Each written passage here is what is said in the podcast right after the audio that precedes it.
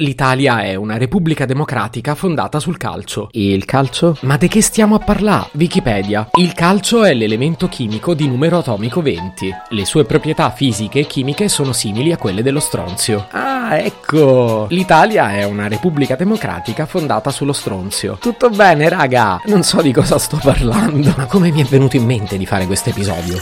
Se potevi cambiarmi il carattere, nascevo Ward. Si chiama Marcello Forcina, dice quello che pensa, pensa poco a quello che dice, ma quando c'è da sudare preferisce quattro chiacchiere e un Campari Spritz.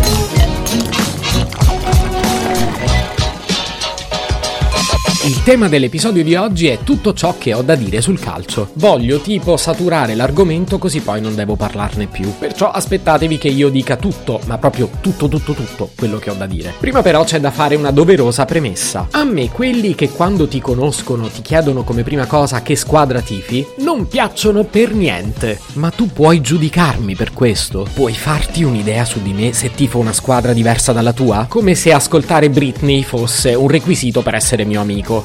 e in effetti è così. Ma il problema è che chi mi chiede che squadra tifo non sa cosa sta avvenendo nel frattempo nel mio cervello. Ma io invece voglio raccontarvelo quello che succede. Emergenza, emergenza, tutti al rapporto. Emergenza, emergenza, tutti al rapporto. Facciamo l'appello. Emozioni. Presente. Ricordi. Presente. Problem solving. Problem solving? Possibile che non ci sia mai? Eccomi, eccomi, scusate il ritardo. Ragazzi, ci hanno chiesto qual è la nostra squadra preferita. Ma no, di nuovo. Non l'abbiamo mai risolto questo problema. Dobbiamo fare bella figura. Ricordi, cosa hai trovato? Eh, io ho trovato questo. Non serve a niente. Emozioni, cosa abbiamo? Potremmo parlare di Elena Seredova e tanto Caruccia. Che c'entra col calcio? È perché sta con quello della Juve. Ma chi? Totti? Ma Totti non giocava con la Roma? E comunque la Seredova non ci sta più insieme a quello. E invece Totti sta con la Blasi. Della Blasi sappiamo tutto. Parliamo di lei e conquistiamo il mondo. Raga, il tempo stringe, dobbiamo rispondere. Problem solving, devi occupartene tu. Ehm, passaparola?